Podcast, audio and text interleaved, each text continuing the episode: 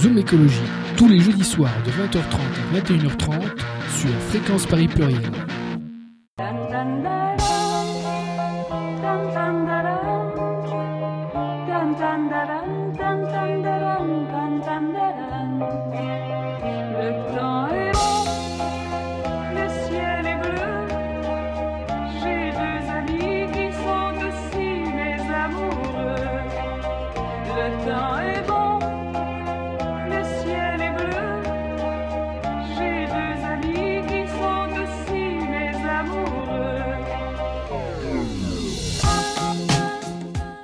Bonjour à toutes et à tous.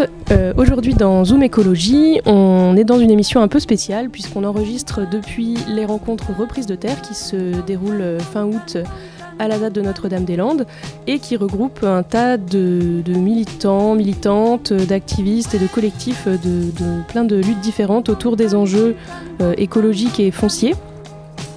Et on, est donc ce matin tout autour de la table pour une émission autour de la question de l'installation paysanne et plus précisément euh, ce que ça veut dire de s'installer en paysannerie dans l'objectif de nourrir un pays et pas euh, simplement euh, un effet de mode de faire du maraîchage dans son jardin.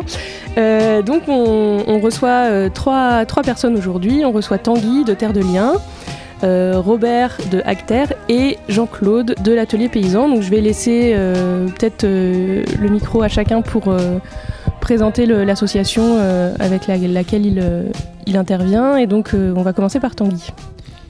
Donc bonjour, donc moi c'est Tanguy Martin. Effectivement, au jour le jour, je travaille pour une association qui s'appelle Terre de Liens Pays de la Loire, qui travaille pour faciliter l'accès au foncier et accompagner l'accès au foncier de paysans bio ou de gens qui voudraient devenir paysans ou paysannes bio, notamment avec des solutions qui permettent de d'accéder au foncier sans en devenir euh, propriétaire. Peut-être qu'on y reviendra plus, plus en détail. Et par ailleurs, je suis aussi militant dans une association qui s'appelle Ingénieurs sans frontières, groupe euh, agriculture et souveraineté alimentaire. Et dans ce cadre-là, je milite aussi euh, pour la réalisation d'une sécurité sociale de l'alimentation et participe à un, un collectif, notamment euh, avec l'atelier paysan sur ce sujet-là. Et donc là, là, ce matin, moi, je vais parler de mon point de vue personnel et je, je pourrais dire ce que pense Terre de Liens, mais je, je n'ai pas de mandat ou je ne porte pas la parole de Terre de Liens spécifiquement. Euh, Robert donc. Oui, bonjour. Donc euh, Robert Lévesque, je suis membre d'ACTER, d'une association pour l'amélioration de la gouvernance euh, des terres, de l'eau et des ressources naturelles. C'est une organisation internationale et qui vise à promouvoir euh, l'agroécologie paysanne. Et donc en ce moment, on, on organise euh, un forum des luttes pour la terre et au niveau international entre euh, les Brésiliens sans terre, les Indiens sans terre, les, euh, on traite des sujets euh, femmes et fonciers, tout ça. Donc vous pouvez euh, retrouver ça sur le site euh, d'Acter. Merci. Et donc on passe la parole à Robert de l'Atelier Paysan. Ah pardon, à Jean-Claude de l'Atelier Paysan. Donc, euh, moi, je suis Jean-Claude Balbeau, je suis euh, euh, paysan retraité, comme on dit, paysan honoraire, voilà, c'est ce que j'aurais dû euh, dire, euh, commencer par dire, pour essayer de me moquer un peu des prétentions universitaires de, certains. Et je suis adhérent et militant au sein de l'Atelier Paysan, qui est une coopérative d'autoconstruction du matériel agricole et également adhérent et longtemps militant au sein du réseau CIVAM, qui est une organisation professionnelle à vocation agricole et rurale, dont euh, un des sujets d'investissement les dix dernières années a été la question de l'accès à l'alimentation.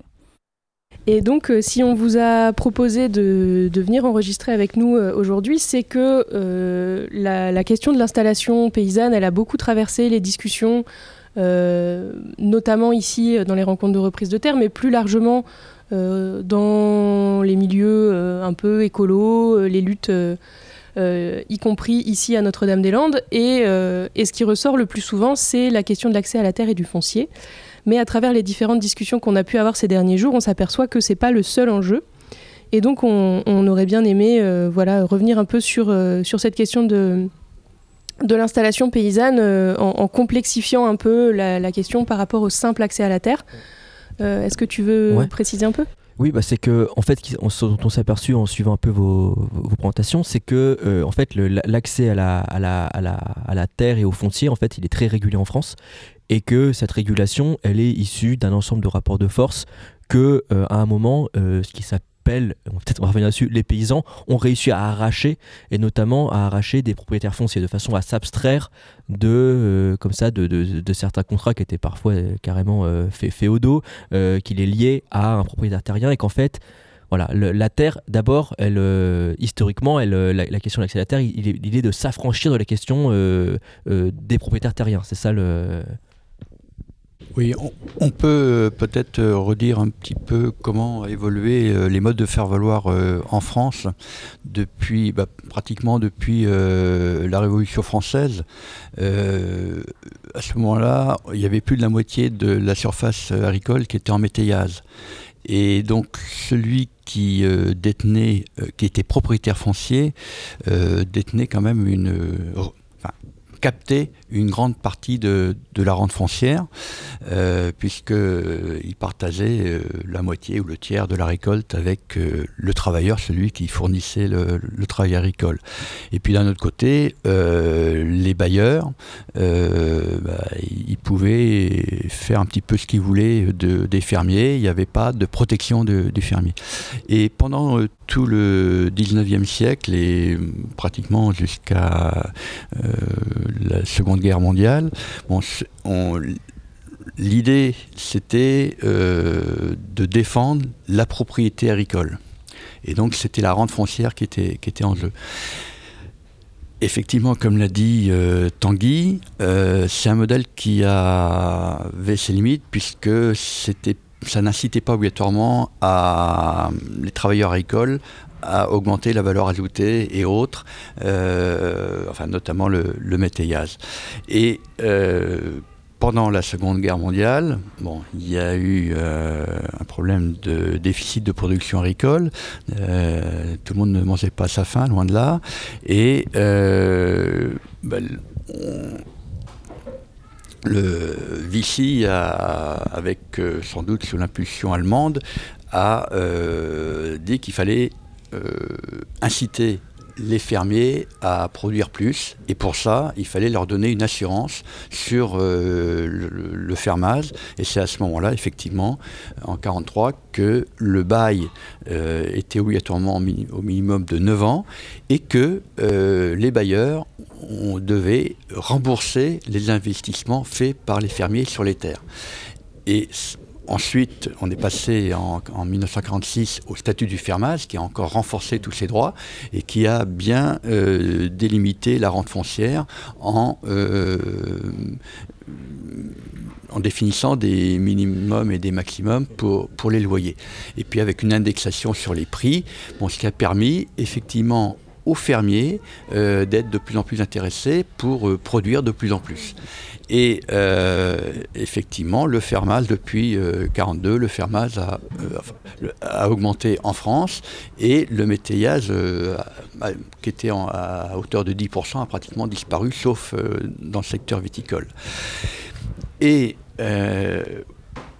dans les années euh, 50, il y a eu un mouvement euh, important de euh, la jeunesse euh, agricole euh, catholique qui voulait rentrer dans la modernité, euh, qui voulait défendre des revenus agricoles euh, identiques pour les paysans euh, à ceux des, des urbains. Et ça correspondait au moment de l'entrée dans le marché commun, dans l'Europe des six. De l'Union européenne, ouais.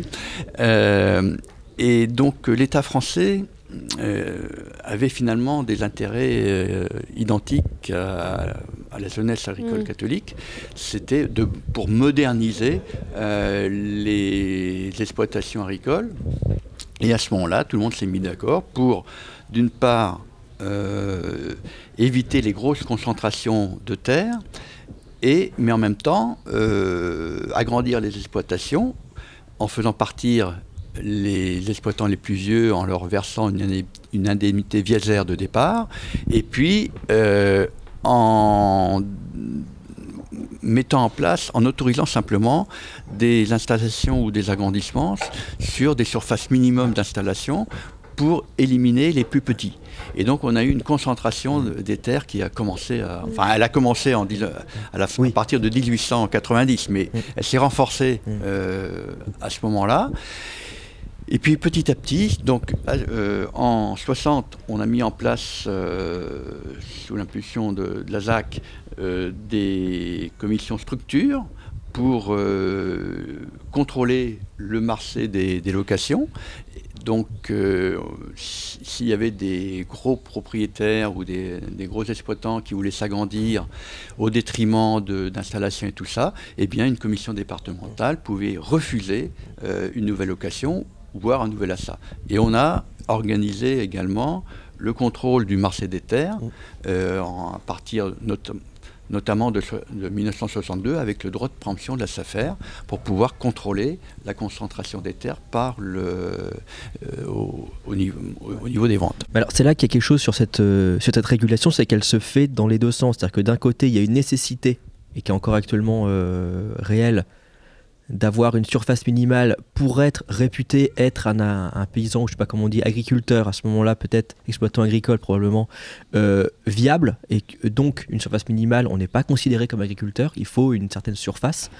Et de l'autre côté, pour éviter une hyper concentration à l'espace sur l'échelle presque d'un département, si on ne le laissait pas, qu'il pourrait prendre l'échelle d'un département ou d'un d'un espace comme ça aussi grand, d'une régulation de dire on a quand même une prime à l'installation. Mais du coup, on est toujours sur un entre-deux où d'un côté, euh, il faut se prévaloir d'être un vrai agriculteur avec un certain nombre d'hectares et d'un autre côté, une prime à l'installation. Et en fait, cet outil de régulation, il est toujours ambivalent, quoi, on dirait. Très très rapidement pour revenir sur la, question de l'ambivalence ou de l'ambiguïté. Aujourd'hui, on mobilise ces régulations foncières, donc on, on- on les a un petit peu nommées, mais euh, très rapidement. Donc, le statut du fermage qui régule la, la façon dont la location des terres et éventuellement des bâtiments agricoles se fait. Il y a donc la société d'aménagement foncier d'établissement rural, SAFER, qui va intervenir sur le marché des ventes de terres et ce qu'on appelle le contrôle des structures, qui va plutôt intervenir pour euh, réguler l'accès au foncier par la location. Euh, et ces, ces régulations, elles ont été mises en place, hein, comme le disait Robert, finalement plutôt au départ dans une logique quasiment d'exclusion ou d'éviction, même si leur but n'était pas d'exclure ou, ou d'évincer, mais en, en fait c'était consubstantiel à la raison pour laquelle elles ont été mises en place, qui était cette cible d'une agriculture moderne, productive, mais basée sur un noyau familial de, de deux personnes. Euh, et aujourd'hui, euh, l'agriculture a beaucoup changé, la forme sociale de l'agriculture a beaucoup changé, l'unité de production, donc l'exploitation agricole, hein, le, le terme, nous on n'aime pas ce terme-là, mais le terme dans le code rural c'est l'exploitation agricole, euh, a, a- a en elle-même beaucoup changé sur euh, sa forme sociale, son capital, etc. Euh, et donc en fait, ces régulations d'éviction sont devenues des régulations de, enfin, peuvent être mobilisées aussi. Ça serait injuste de dire qu'elles sont devenues des régulations de protection, mais elles peuvent aussi être mobilisées dans un but de protection euh, entre guillemets des petits avec tout, ce qu'on peut euh, essayer de ne pas mettre derrière et, euh, donc de protection. Donc ça, je pense, c'est quelque chose qui est important. Alors, mais je pense qu'on va tous avoir quelque chose à dire sur les, les obstacles. Moi, du point de vue, là pour le coup, en tant que praticien qui accompagne des gens qui veulent euh, s'installer, je ne fais pas le boulot à leur place, mais j'essaye de, de leur fournir un appui. Sur l'accès au foncier, le- la première chose qui vient en tête, c'est euh, la, la question euh, pécuniaire, c'est-à-dire que la, la terre peut être euh, assez, assez chère, euh, même si en fait techniquement elle a été plus chère euh, dans la seconde moitié du XXe siècle qu'au- qu'aujourd'hui, ce qu'on oublie souvent de dire, on pense que le prix de la terre augmente toujours, mais en fait le prix de la terre peut, peut fluctuer et, et a, et a pu s'effondrer au cours du XXe siècle en, en France. Donc ça peut être un vrai problème et c'est dans certaines régions ça l'est d'aut- d'autant plus. Mais en fait c'est pas le c'est pas le seul problème. Euh, donc face à ce problème pécunier, il va y avoir le problème de l'accès au prêt, c'est-à-dire que si on va avoir une banque pour emprunter de l'argent pour accéder à la terre, mais aussi accéder aux, aux moyens de production, à une trésorerie, Au matériel aussi, hein, c'est Ouais, ça voilà, au matériel, euh, au- éventuellement très, très cher, au, cheptel, aux, aux animaux, euh, si on doit acheter des animaux, etc., euh, aux semences, à, à- à certaines machines, etc. Euh, et bien en fait, les banques vont avoir un cadre d'analyse du projet, qui est un cadre normatif qui est basé aussi sur une certaine vision de l'agriculture plutôt productiviste. Euh, et donc, on va quelque part, on va peut-être vous refuser un emprunt pour vous installer parce que votre projet n'est pas dans ce, cadre normatif, alors que finalement, il serait peut-être, euh, d'un point de vue stricto sensu économique, euh, viable, rentable, voire très profitable. Donc voilà, ça c'est la, partie pécuniaire. Après, il y a, aussi euh, un problème d'accès socio-territorial, socio-professionnel, qui est que, en fait, les terres, généralement, elles sont plutôt mises en valeur, donc il y a des gens qui travaillent déjà dessus, quelle que soit la façon dont ils travaillent. Et donc pour y accéder, il faut que la terre soit à un moment soit vacante, soit en cours de, transmission, mais pas vacante depuis trop longtemps, parce que sinon il y a une forêt qui s'est installée dessus et euh, ça, coûte très, ça coûte très cher de, de- faire ça. Et puis les copains écologues, ils vont nous dire que la friche aussi c'est bien pour la biodiversité. Je, pardon, excusez-moi de la digression.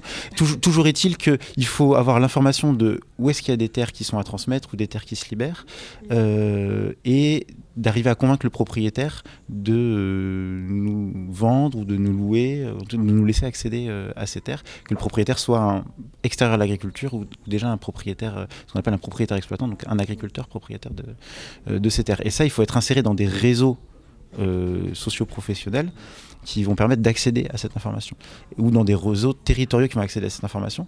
Et une des difficultés actuelles, c'est qu'en fait, euh, historiquement, c'était la famille paysanne, c'est-à-dire que les enfants de paysans s'installaient, et puis avec bah, cette modernisation agricole, en fait, on a libéré des bras pour l'industrie, et puis aujourd'hui pour le chômage, puisque l'industrie se casse la gueule aussi. Euh, les enfants de paysans ne deviennent plus forcément paysans, et donc une bonne partie des gens qui veulent s'installer sont euh, ce qu'on appelle des néo-paysans, des hors-cadres familiaux, des non issus du milieu agricole, voilà, des gens qui ne sont pas forcément issus de cette famille, et pas au sens euh, biologique du terme, mais Oui, Euh, ou alors sens- c'est pas forcément une transmission parent-enfant, ça peut être des gens qui sont petits-fils ou petites-filles d'agriculteurs. Enfin bref, en Oui, tout cas, il n'y a mais- pas ce truc mais c'est direct. même de des gens qui sont- quoi. qui sont pas issus, dire, qui ont pas, euh, qui ont pas fréquenté une ferme dans leur jeunesse, Oui, qui, ok. euh, qui sont même pas forcément issus Mm. du territoire où ils vont vouloir s'installer. Des fois des urbains, des fois des ruraux, mais qui, qui étaient pas forcément, pas Ouais. parce qu'on habite dans la campagne qu'on est proche de l'agriculture. Mm. et, Ouais, et bien en- sûr. voilà. Et, et donc, en fait, il y a tout un tas de codes et, euh, à, fournir. Et des fois, on dit oui, non, mais le propriétaire. euh, il a vendu à son voisin pour l'agrandir alors qu'il y avait un jeune qui voulait s'installer, c'est scandaleux. Mais en fait, ce type-là, il a peut-être euh, construit toute sa carrière sur un endroit, quelque chose qu'il a bâti, dans lequel il... Et, et c'est pas facile de le filer au premier venu parce que euh, il a un projet d'installation et que le voisin, il le connaît, il a peut-être été à l'école avec depuis longtemps et il y a une confiance. Donc en fait, je pense qu'il y a tout un travail aussi de, de reconstruire de la confiance pour pour, euh, bah, pour pour travailler autour de cette perte de lien, en tout cas de, de cette euh, normalisation de l'agriculture comme une activité qui n'est plus une activité de transmission familiale. Est-ce que tu veux rajouter quelque chose, Jean-Claude? Oui. Euh, je voulais revenir un petit peu sur euh, l'accès au, au droit d'usage de la terre et pour euh, l'installation. Euh, Aujourd'hui, en- grosso modo, il y a un million d'hectares qui changent de main euh, tous les ans, qui changent entre guillemets de, de d'exploitation.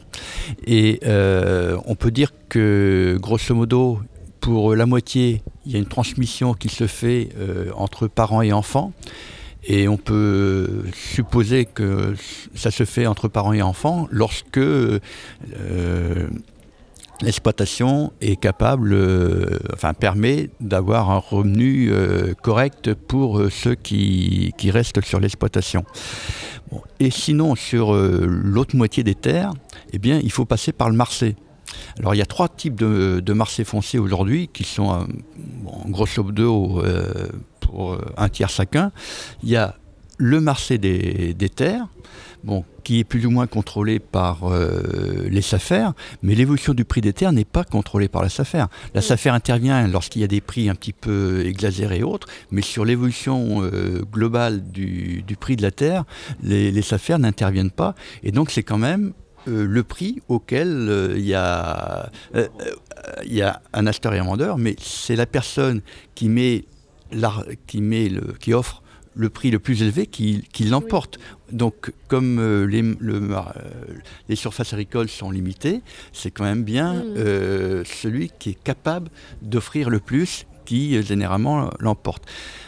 Ensuite, on a le marché des locations. Alors, dans, là où l'agriculture est relativement intéressante, on a euh, ça fait même si les loyers sont réglementés et autres, il y a toujours des marges de manœuvre sur euh, le montant du loyer, sur le, le remboursement euh, des taxes foncières et tout ça. Et puis il y a même le marché des, des pas de porte, c'est-à-dire que celui qui cède un bail peut récupérer un, pas de porte qui, dans le nord, équivaut à la moitié du, prix de la terre libre. Donc là aussi, il faut, il faut avancer un capital pour pouvoir accéder au droit d'usage de la terre. Mhm. Et alors, depuis 20-30 euh, ans, on a une augmentation euh, importante euh, des sociétés en agriculture. Alors il y a différentes sociétés. Il y a, les GAEC qui ressemblent aux exploitations paysannes agricoles où le chef d'exploitation, les personnes, ceux qui travaillent dans l'exploitation sont ceux qui détiennent le capital d'exploitation. Mais on a maintenant des SCEA, des SA, qui couvrent aujourd'hui 12% euh, de la surface agricole de, euh, l'Hexagone, où il peut y avoir euh, les détenteurs des capitaux qui ne travaillent pas ou, sur l'exploitation ou qui emploient un, nombre important de, salariés.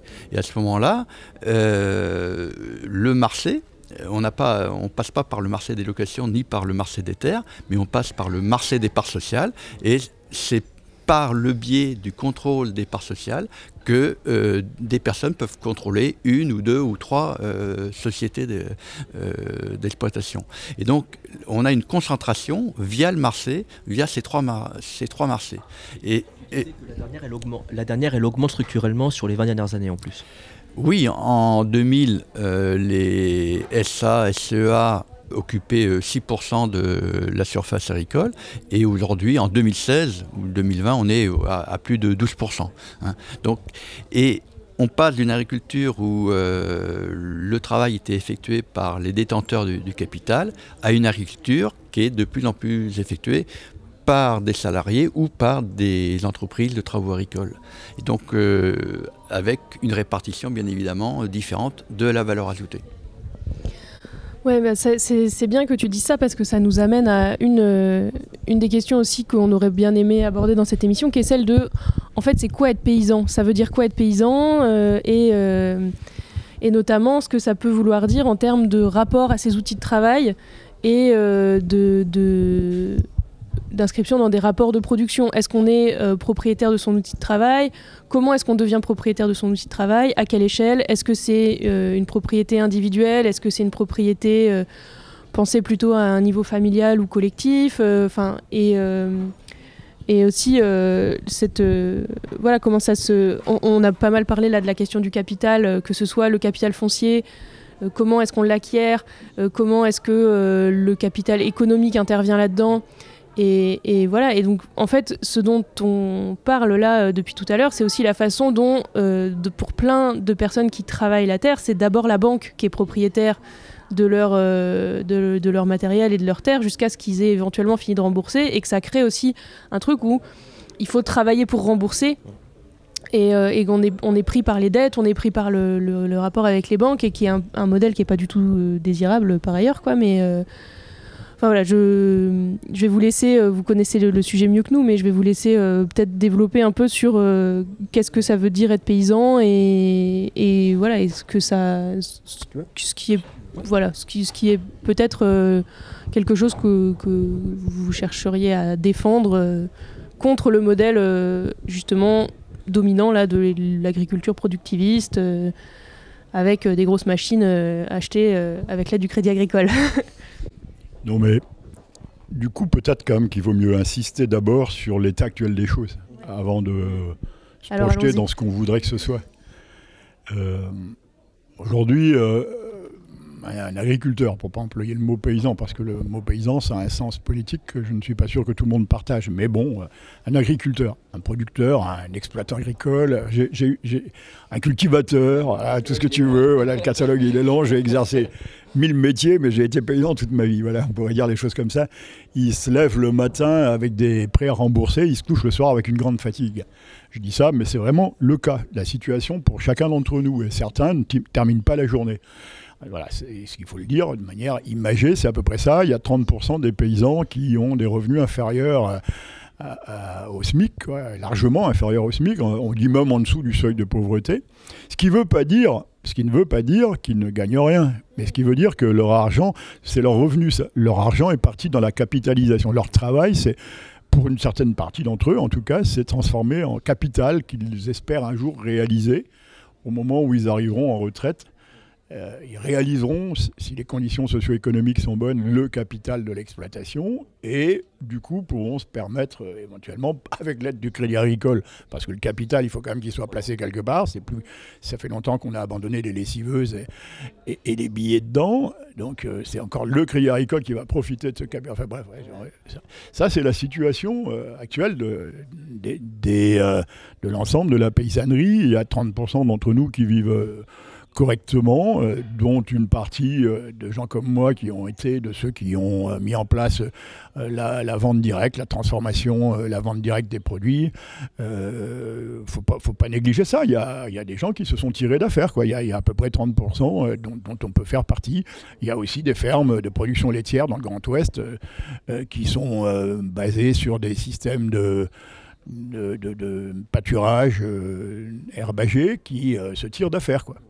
Euh, voilà. Et puis il y a un tiers de, de, de- de- de- de- des fermes, voilà, ça c'est les chiffres que donne Solidarité Paysan, euh, qui, qui, dans, les, dans les années à venir euh, fermeront.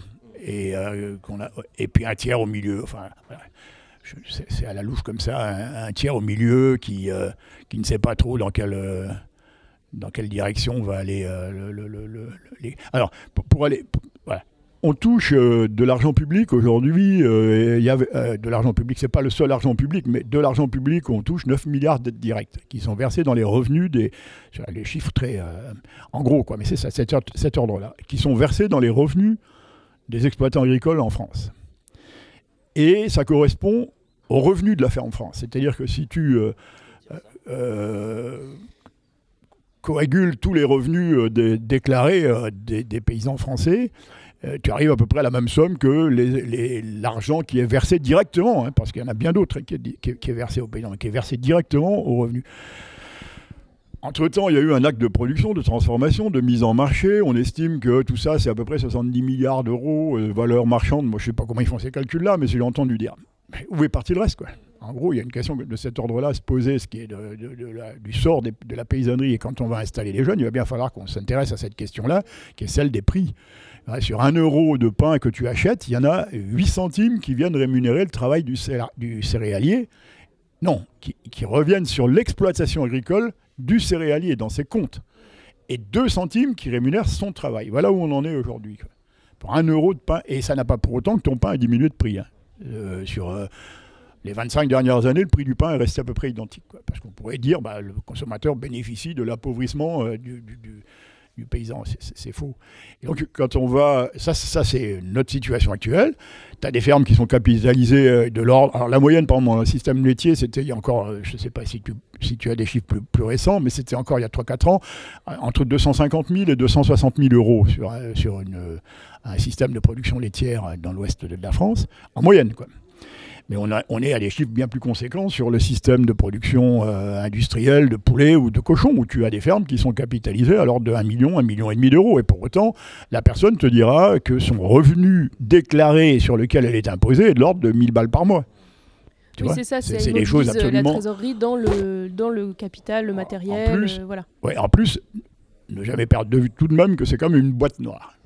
Que si on veut vraiment faire une évaluation de tout ça, il va falloir qu'on euh, qu'on mette les choses à table. Et là, on n'est pas sûr que tout le monde sera du même avis. Mais bon, de toute manière, l'état des lieux est là et il faut qu'on rentre, euh, puisque on a abordé la question d'alimenter l'ensemble de la population française de manière correcte, il faut qu'on rentre dans les 10, 15, 20 ans à venir, 10 millions de producteurs alimentaires de l'alimentation, donc 10 millions de paysans, dans cet état de fait-là. Si nous, nous ne le faisons pas, il y a une autre proposition qui est complètement déshumanisée, voire transhumanisée, qui est de remplacer le travail par la machine et le robot. On a déjà commencé à le faire et on va aller beaucoup plus loin. Et ça, ça y est, c'est déjà fait, c'est en route. Il y a déjà des fermes en France où il n'y a plus un travailleur. Et des fermes dans toutes les productions, dans tous les domaines de production.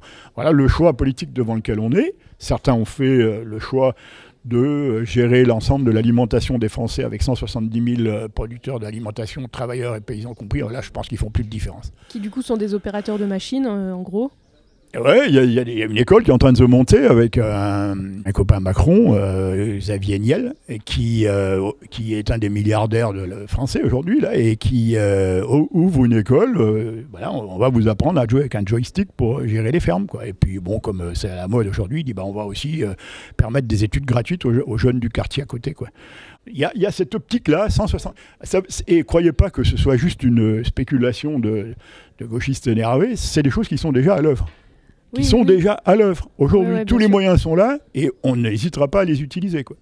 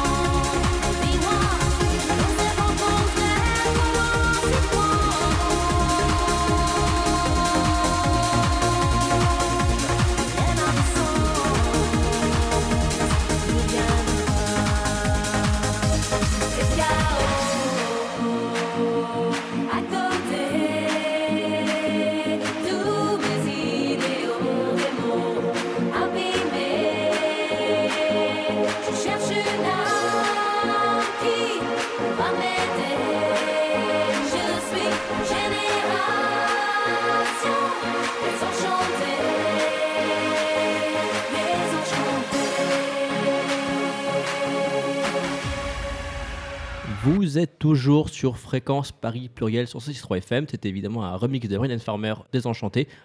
Et, euh, et donc, on écoute la suite de euh, l'interview qui avait lieu à euh, Reprise de Terre. Excusez-moi, j'ai mangé le mot. À Reprise de Terre, où on était pour prendre un petit peu de son. Pour reformuler un peu la chose, c'est que, en fait, ce qu'il faut bien noter, c'est que on a parlé des questions à la fois de régulation et d'aide à l'installation et tout ça, mais c'est que le chiffre qui est donné, c'est qu'il y a, c'est quoi, c'est 15 000 euh, exploitations qui ferment tous les ans, enfin qui sont pas reprises tous les ans, c'est ça le.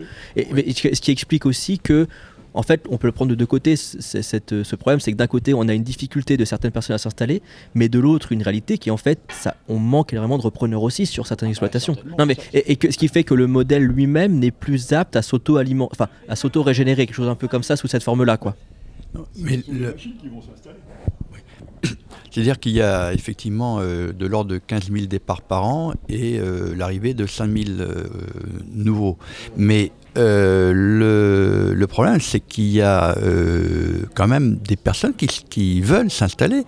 Euh, il, peut y avoir des concurrences sur, notamment sur les, offres des SAFER. Il y a des concurrences. Il y a des sur les locations. Il peut y avoir également des concurrences. Donc, on, bon, si, on en, en Île-de-France ou autre, il y a des sessions de, de qui se font sur 50 ou 100 hectares. Euh, ça pourrait être redistribué à des maraîchers qui ont besoin que de 5 ou 10 hectares, par exemple. Donc, on peut, euh, même dans. Enfin, euh, on, pourrait imaginer de pouvoir installer plus de monde quand même. Même, enfin, c'est pas, on peut pas dire qu'il manque de personnes pour reprendre. On, en élimine, mais on, y, y a- il y a quand même. Tout le Non, monde n'est a- pas tout à fait d'accord autour de la table. On voit les, les sourcils se Oui, mais il y a, il y a des concurrences. Il y a des concurrences. On peut faire quand même mieux que ce que l'on fait euh, actuellement. Mais là où je rejoins euh, tout à fait euh, Jean-Claude, c'est que aujourd'hui on va vers des systèmes euh, agricoles de plus en plus euh, simplifiés et euh, automatisés et autres, avec sur des parcelles de plus en plus grandes. Et donc effectivement, si on laisse faire, on aura une valeur ajoutée moins de, plus, en- euh, de moins en moins importante par, hectare, mais de plus en plus forte par rapport à ceux qui ont les, capitaux, un rendement de plus en plus intéressant par rapport à ceux qui, qui- ont des capitaux. Et euh, au lieu d'avoir euh, 430 000, euh, 400 000 exploitations, on peut, on peut descendre à 50 000, euh, 20 000 unités. Euh, pour, les, les grandes, euh, pour les grandes cultures, par exemple, euh, on a aux alentours de- de 18 millions d'hectares euh, de terres arables. On peut très bien considérer qu'avec euh, 10 000 exploitations de 2000 hectares, euh, on, on- on exploite tout. hein. Surtout avec des systèmes qu'on- comme on connaît euh, en Ukraine ou en Roumanie. Donc Tanguy, ouais, tu voulais rajouter quelque chose? Oui, en fait, enfin, il y a- il y a- je pense qu'il y a deux réalités qui se côtoient. Euh, on a souvent avancé le chiffre qu'il y aurait entre 15 et 20 000 personnes qui euh, seraient déclarées auprès des chambres d'agriculture comme candidats à l'installation, euh, dans des plus ou moins proches d'une capacité à avoir à, euh, une installation réelle. Et on a dit donc, parce qu'on a évoqué plusieurs chiffres, mais on va essayer de les remettre, on a quelques centaines de milliers d'agriculteurs, en tout cas déclarés comme tels euh, aujourd'hui. Et Jean-Claude dit il en faudrait 10 millions. On va revenir sur ce chiffre à un moment. Ouais, voilà, non, non, mais et, et, et donc, et donc les, les 15 à 20 000 euh, de, de stock, si on peut parler comme ça, de, de candidats, sont pas du tout à la hauteur de l'am- de l'ambition. Ce qui n'empêche pas que ces 15 à 20 000 ont des problèmes d'accès au métier. euh, voilà, euh, énorme. Et, euh, et qu'en plus il faut susciter des il faut susciter des vocations. Et pour revenir sur la question parce que c'était la question de départ c'est qu'est-ce qu'un paysan ou qu'est-ce qu'un agriculteur? Je pense que Jean-Claude a décrit une condition paysanne ou une condition agricole d'une alors qui est très hétérogène hein, les, revenus agricoles sont très hétérogènes euh, mais voilà il y a quand même un certain nombre de gens qui euh, ont un métier peu désirable et qui d'ailleurs disent moi je veux pas transmettre à mes enfants parce que je veux pas qu'ils fassent ce métier là et c'est des discours qu'on entend alors je vais pas dire que c'est statistiquement majoritaire j'en sais rien mais c'est des discours qu'on entend c'est significatif. Et donc il y a, y a deux choses c'est lever les freins actuels pour ceux qui veulent s'installer mais il y a aussi euh, rendre désirable le métier et changer aussi la façon d'incarner le métier pour le rendre désirable. Et est-ce que rendre le métier et pour revenir sur la question du machinisme, on va, je pense qu'on va dire, est-ce que le métier est désirable parce qu'on va conduire un gros tracteur et que c'est fun de conduire un gros tracteur, ou ça va être désirable parce que je suis relié à la terre, intégré dans un territoire avec des relations humaines, avec des relations à la nature, etc. Et, et, voilà. Et, pour essayer de revenir quand même sur, euh, parce Jean-Claude a un petit peu dévié la question, c'est un peu difficile de définir, euh, n'étant moi-même pas agriculteur, qu'est-ce qu'est un paysan, mais en tout cas en tant que militant politique, que- la catégorie politique paysanne, comment moi j'aimerais la définir, il y a des, très gros agriculteurs industriels qui se revendiquent paysans. euh, je pense qu'ils ne le sont pas, mais euh, ça c'est un débat. Mais en tout cas, pour reprendre un tout peu tout ce qui a été dit, moi quand j'ai commencé ma carrière, j'ai entendu parler de cheptel mort. C'est quoi le cheptel mort ils ont, des, ils ont des vaches euh, au frigo. Enfin, et le cheptel mort, c'est euh, c'est le matériel. Et donc il y a le cheptel vis, c'est les animaux, le cheptel mort. Et en fait, je comprenais pas et euh, plein de lectures politiques. Et en fait, euh, Marx parle de travail vivant et de travail mort. Donc le travail vivant, c'est le travail direct, et le travail mort, c'est ce qui est, c'est les capitaux qui ont été réinvestis justement sur du matériel, sur des moyens de production euh, non humains ou non, vi- non vivants, voyons. euh, Enfin, Ouais. et, et en fait. Pour revenir à ce que disait Robert, la catégorie, si on veut construire euh, les- paysans comme une ou l'agriculture paysanne comme une catégorie politique utile à, à nos luttes aujourd'hui, ça serait le pendant de l'agriculture capitaliste, c'est-à-dire euh, euh, la fraction des agriculteurs qui a choisi de vivre de son travail plutôt que de son capital. Euh, et voilà, je pense que alors, je- je- il faudrait demander à la Confédération paysanne euh, parce qu'ils ont certainement une, une autre vision de ça. Mais moi, moi, je pense, je pense que c'est c'est intéressant. Le- L'agriculteur, c'est un travailleur indépendant. Il a un revenu qui dépend à la fois du capital investi, à la fois du travail qu'il y met. Et dissocier l'un de l'autre, euh, dire, soyons pas marxistes dogmatiques, c'est impossible. Mais justement, en fait, c'est que donc euh, Jean-Claude a sorti le, chiffre de 10 millions de, paysans pour la France. Alors, il est intéressant parce qu'il a été donc il est une des conclusions du travail de l'atelier paysan que, que tu as mené avec d'autres et euh, qui est de dire si on veut nourrir correctement en bio euh, l'ensemble de la France, enfin en enfin en tout cas correctement, enfin sur un travail de qualité, c'est de dire qu'en fait ces- méga exploitations de euh, plusieurs centaines euh, voire voire milliers d'hectares ne sont viables que si on produit une nourriture extrêmement normée et d'une pas forcément très grande qualité. Et que si on veut quelque chose de beaucoup plus correct et qui permette de, non pas des exports massifs, mais la nourriture quotidienne de, l'ensemble de, la population française, il nous faut infiniment plus de paysans. Et que je dis infiniment plus, c'est qu'on est sur un rapport de, de, de, de x10, x100, quoi. Enfin, et, et qui donc coup, mon- monte à plusieurs millions, voire. euh, Enfin, voilà, toi, tu sors le chiffre de 10 millions. Et qu'en fait, ça, à ce moment-là, on comprend que même si on, on peut dire qu'il y a 15 000 repreneurs par, euh, par an, on comprend bien que ça, va, ça- voilà, ça, ça tient à peine l'équilibre et qu'on n'ira pas à 10 millions. Et qu'en fait, là, ça nécessite de changer probablement fondamentalement la structure de euh, la production euh, agricole, euh, du coup paysanne ou pas, qui, voilà, qui, qui est que comment on fait, et probablement que c'est pas possible, que 10 millions de personnes soient prêtes à se dire ok, je vais vivre cette vie de, de, de- paysannerie qui effectivement est faite notamment donc d'une difficulté à l'accès à terre, mais même si ça est, facilité, de la question de investir un capital, ne pas être sûr de ses revenus, avoir une retraite difficile, enfin bon voilà, et, que- et que du coup voilà, ça implique forcément passer à 10 millions un changement structurel sur ce qu'est l'activité euh, pa- paysanne. Si tu veux, voilà. Quelques commentaires rapides, parce qu'en effet, je pense que la proposition, enfin, c'est pas seulement une formule rhétorique, mais c'est une formule rhétorique. Euh, c'est pas euh, la vie telle que la vie paysanne telle qu'on vient de la décrire. À quoi doivent aspirer les 10 millions de personnes qu'on appelle de nos voeux? Parce que cette vie euh, qu'on qu'on vient de décrire, elle n'est pas du tout, du tout enviable. Pourquoi parler d'un tel chiffre et pourquoi avoir une telle volonté? Parce que le, le système actuel dans lequel nous nous sommes inscrits est un système euh, profondément, euh, sur, sur la question alimentaire, est, un- est un système profondément euh, adé- adémocratique. C'est-à-dire que nous, euh, nous plaçons comme des alternatives. Alors je ne vais pas faire la liste des... Mais les- bon, là, tu as Terre de Liens, Acter, je connais moins, ils sont moins visibles, mais on pourrait parler des AMAP, on pourrait parler du CIVAM, on pourrait parler de la FADEAR, de toutes nos organisations dites alternatives.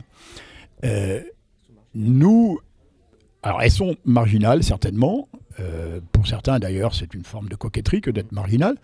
Euh, elles sont marginales, elles procurent de la nourriture dite de qualité, sous signe de qualité parfois, à à peu près, allez, au grand maximum 10% de la population quotidiennement. C'est pas suffisant. Et ça, c'est 40 ans d'efforts. Donc prétendre à ce que la tâche d'huile s'ag- s'agrandisse dans les temps à venir, alors soit on enregistre ce fait-là et on se dit, bon, quand on aura fait l'effort, on y sera arrivé à 20% dans 10 ans, dans 15 ans, et on acte que dans 20% de la société, l'alimentation, elle ne contient pas trop de sel, trop de sucre, elle ne contient pas de produits pesticides, elle ne contient pas de perturbateurs endocriniens. On acte ça. Une partie de la population est correctement nourrie, dont nous sommes. Et l'autre partie de la population, pour tout un tas de raisons qu'il va falloir élucider, se contentera de manger ce qu'on lui offre aujourd'hui, c'est-à-dire une nourriture profondément industrielle, qui est la plupart du temps agressive pour sa propre santé. Et ça, on, a ce choix politique là, on est en train de le faire. C'est ce qu'on est en train de faire aujourd'hui là. Si on continue dans la voie qu'on prend, on, est en train de faire ce choix là. Et nous, on y participe. Et dans ce, cadre-là, on, de- on, on devient co-gestionnaire de la politique publique agricole. Il ne faudra pas oublier ça. On est complément de gamme. On ne veut pas le reconnaître. On se considère encore comme des alternatives. On est dans la situation actuelle des compléments de gamme du, du système industriel, qui est tout heureux de nous trouver pour euh, justifier d'un marché dans lequel euh, l'individu libre ferait ses choix. C'est à peu près comme ça. Et euh, donc, on va, où, on s'inscrit? On continue à s'inscrire là-dedans en se disant la tâche d'huile s'agrandira et dans 15 ans d'ici, la population bien nourrie, correctement nourrie, sera passée de 10 à 20% et on pourra partir en retraite joyeux, gai, d'avoir fait ce travail-là.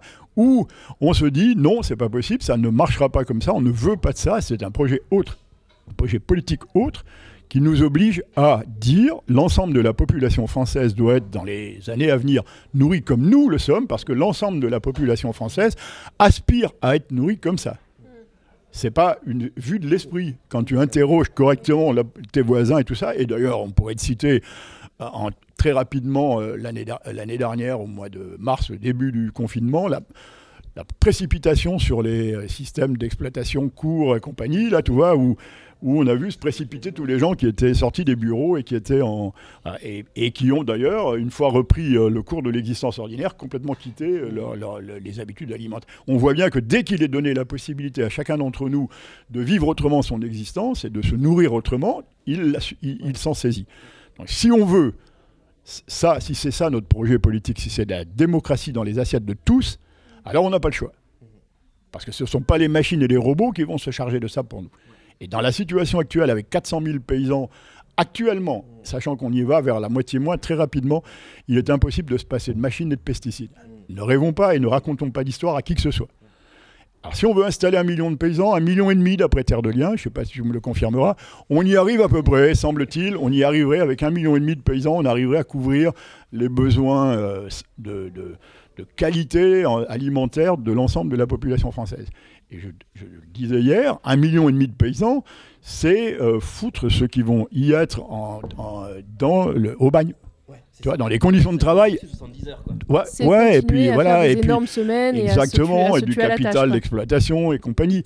À revivre ce que nous on a vécu. Et là, tu sélectionnes. Et là, du coup, tu fais, euh, tu fais une population agricole de producteurs qui va être, euh, tu vas faire, puisque tu, tu es en face de moi, je te dis, voilà, on va, on va faire la promotion du virilisme pour le coup, euh, homme ou femme hein, d'ailleurs. hein, mais on va faire cette promotion-là. Oui, et ça, c'est tout simplement pas aussi, ouais, souhaitable politiquement. Potentiellement sur le fait qu'il y a un des conjoints qui est exploitant agricole et l'autre qui travaille à côté et qui ramène des revenus. Voilà, enfin, oui, le- ça c'est non mais ça c'est oui, c'est ça, tu as raison et c'est aussi par exemple ça ça, ouvre la porte ça ouvre la porte à ce que c'est que puisqu'on parlait de définition de, paysans, ce qu'on a oublié complètement, c'est qu'une partie des paysans et euh, pas négligeable, il y a encore euh, 50 ans de ça, faisaient d'autres métiers à côté.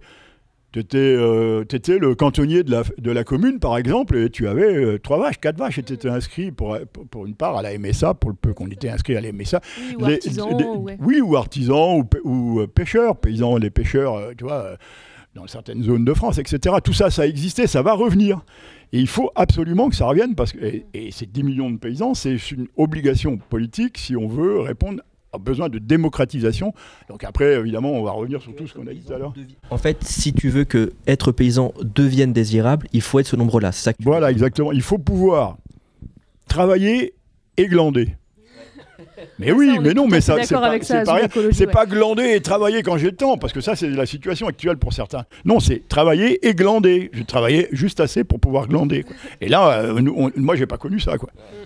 Ouais, Robert, tu voulais aussi reprendre. euh, Non, bah, on, voit euh, que l'on est vraiment euh, à un moment clé où on ne peut pas euh, continuer, on ne peut pas accepter de continuer les grandes tendances de concentration des terres, de, de systèmes agricoles de plus en plus simplifiés.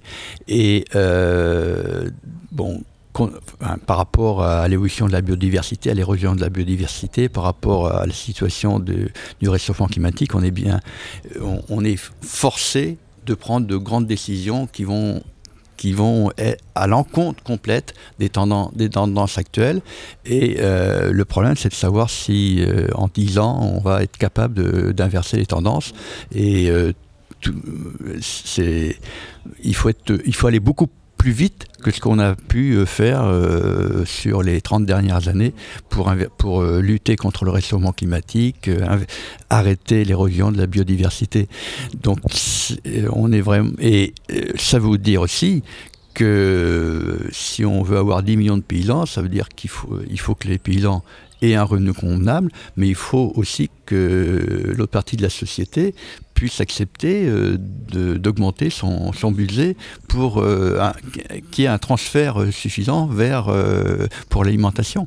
Donc on est vraiment au cœur des transformations fondamentales du futur.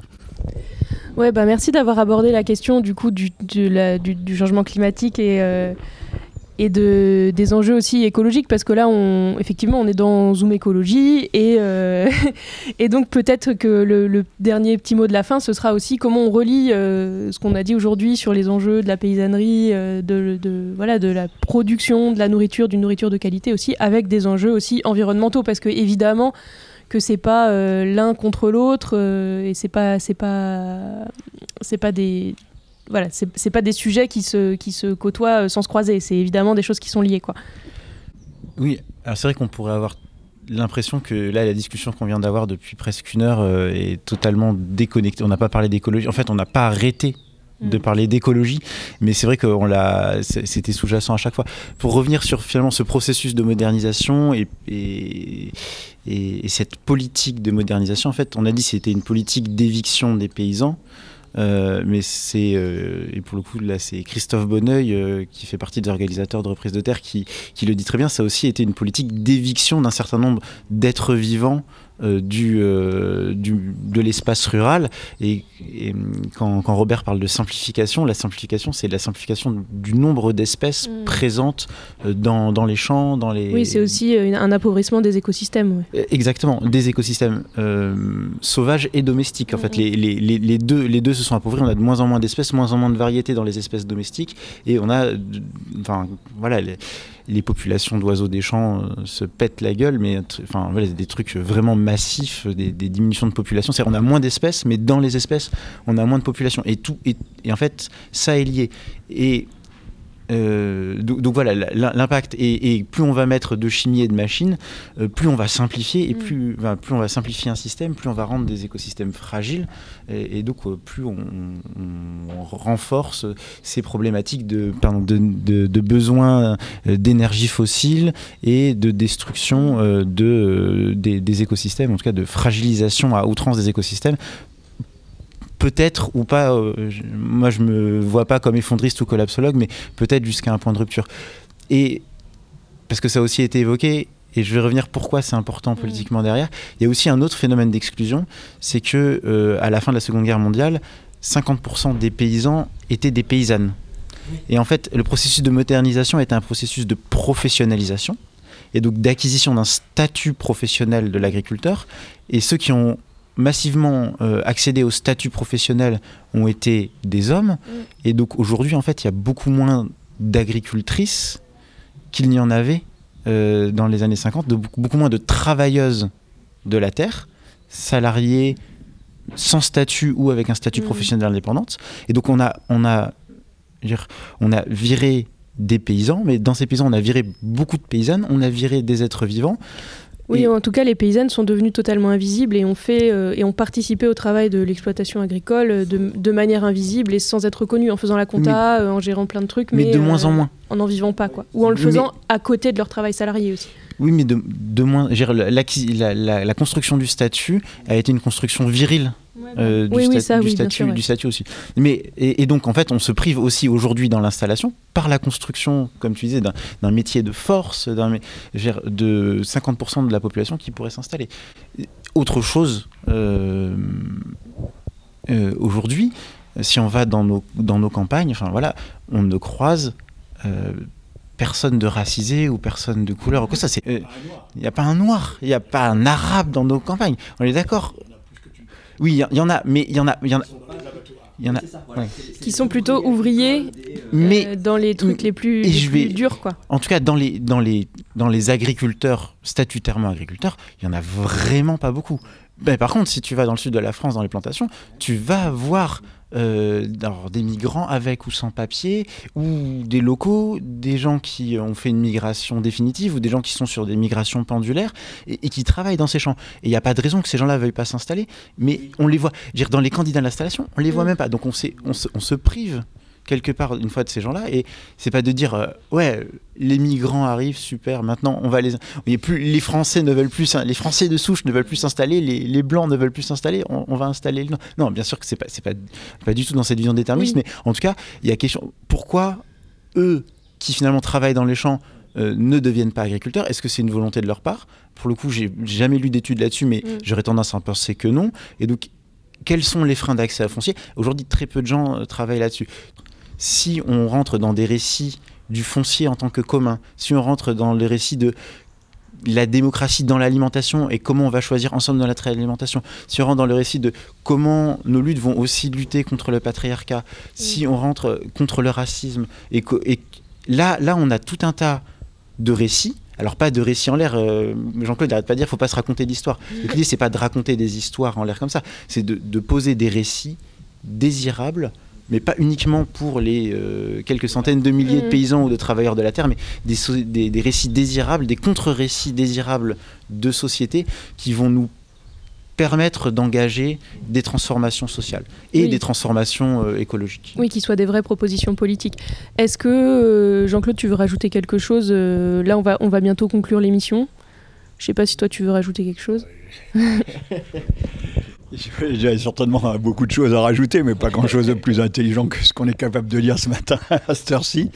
Euh, non, si, euh, si, on peut, si tu veux, terminer euh, sur le fait de dire que le, métier peu désirable qu'on a tendance, enfin, qui, est là aujourd'hui devant nous, le métier qu'on a exercé, que j'ai exercé moi, puis d'autres camarades avec moi pendant de longues années. C'est quand même le plus beau métier du monde. Quoi. Hein, je vois pas d'autre métier sur Terre. Ah oui, oui, oui, avec tout ce qu'on a subi, on peut le dire comme ça. Si euh, bon, euh, d'ailleurs, c'est caractéristique euh, c'est le nombre de personnes qui sont pas allées au bout, qui sont tombées en route, quoi. Qui, qui est une caractéristique des de, la, de, de la pression qui s'exerce sur toi. Donc si tu, si tu le fais comme ça, moi je suis pas spécialement maso, enfin, je, je sais même pas exactement ce que ça voudrait dire de l'être d'ailleurs, donc c'est- une aspiration, c'est vraiment une... Moi, je suis un homme de troupeau, je suis un éleveur, je suis un homme de troupeau, y compris physiologiquement, encore aujourd'hui, dix ans après avoir abandonné, euh, enfin qu'on m'ait retiré mes bêtes d'ailleurs, plus exactement, j'ai besoin d'aller chez les voisins donner un coup de main, c'est- de cet ordre-là. Donc ce métier-là, suis un maraîcher, je suppose qu'il y a même ordre de, un ordre que je connais moins, mais ce même ordre de besoin là, et euh, chez d'autres pareil. Euh, ce métier, c'est le, métier le, le plus désirable et le plus souhaitable pour l'ensemble de la société. Alors après, il y en a d'autres. hein. Je ne dis pas que le bâtiment, construire, on en a parlé hier après-midi, tout ça, c'est extraordinaire. Le travail qu'on a à faire, nous autres aussi, autour du bâtiment d'ailleurs, on le fait dans, dans un des ouvrages de l'atelier paysan. On évoque cette, c'est- l'intrusion du béton dans les années, euh, il y a une cinquantaine d'années, dans, le développement agricole et, les conséquences qu'il a eues etc. Donc ce, métier-là, il faut vraiment que chacun se dise, au-delà des conditions euh, peu désirables actuelles, il y a un tout autre euh, statut, enfin tout autre, je ne sais pas si c'est un statut, c'est plus qu'un statut, un- une, une toute autre société à construire. Quoi. Et si c'est pas nous qui nous chargeons de construire une société dans laquelle on, on- on va pouvoir vivre et euh, on va pouvoir produire de la nourriture, eh bien d'autres sont en train de le faire à notre place. C'est ça qu'il faut avoir à l'esprit. Il ne faut pas, faut pas penser, ouais, on, va, on a le temps, enfin on a le temps, de toute façon on va prendre le temps, on n'aura pas vraiment le choix. Mais mais il y, a une, euh, il y a des rapports de force. Il y a une, euh, il faut, il faut pas fuir ça, on ne va pas se parler bien, de manière bienveillante pendant très longtemps comme ça. Ça va pas durer. Quoi. Hein, Il y a, y a d'autres propositions dans la société qui sont en train d'accentuer tout ce qu'on vient de décrire là comme euh, effet délétère de la production alimentaire sur nos rapports sociaux. Et euh, il, il- il- il- il revient, il nous revient à nous de, euh, de rendre ce métier tout autre, cette activité humaine tout autre, et ce rapport au monde tout autre. Je crois que je sais pas ce que, si c'est très intelligent de, dire, de terminer sur une chose comme ça, mais voilà, c'est à peu près tout ce que je suis capable de te dire à cette Ouais, heure-ci. Non, mais c'était très bien. C'est voilà, on, on peut que, on va s'arrêter, euh, on va s'arrêter là-dessus, mais on peut que encourager nos auditeurs et auditrices à, à aller euh, lire euh, les publications de l'atelier paysan, euh, le livre qui est sorti au, prin- au printemps, Au hein, Seuil. au seuil. et puis d'aller de voilà de suivre un peu les activités des autres intervenants de Terre de Liens de, la- de Acter. Euh, on vous remercie beaucoup d'être euh, intervenu aujourd'hui. Ouais. Euh, et on se dit du coup à la semaine prochaine pour Ouais. Zoom Écologie sur Fréquence Paris Pluriel et à très bientôt. Et merci à Reprise de Terre pour l'accueil et la qualité des, des- des- des- du, du programme. C'était très bien, ça nous a donné des idées pour plein d'émissions. Bonne, bonne soirée, oui.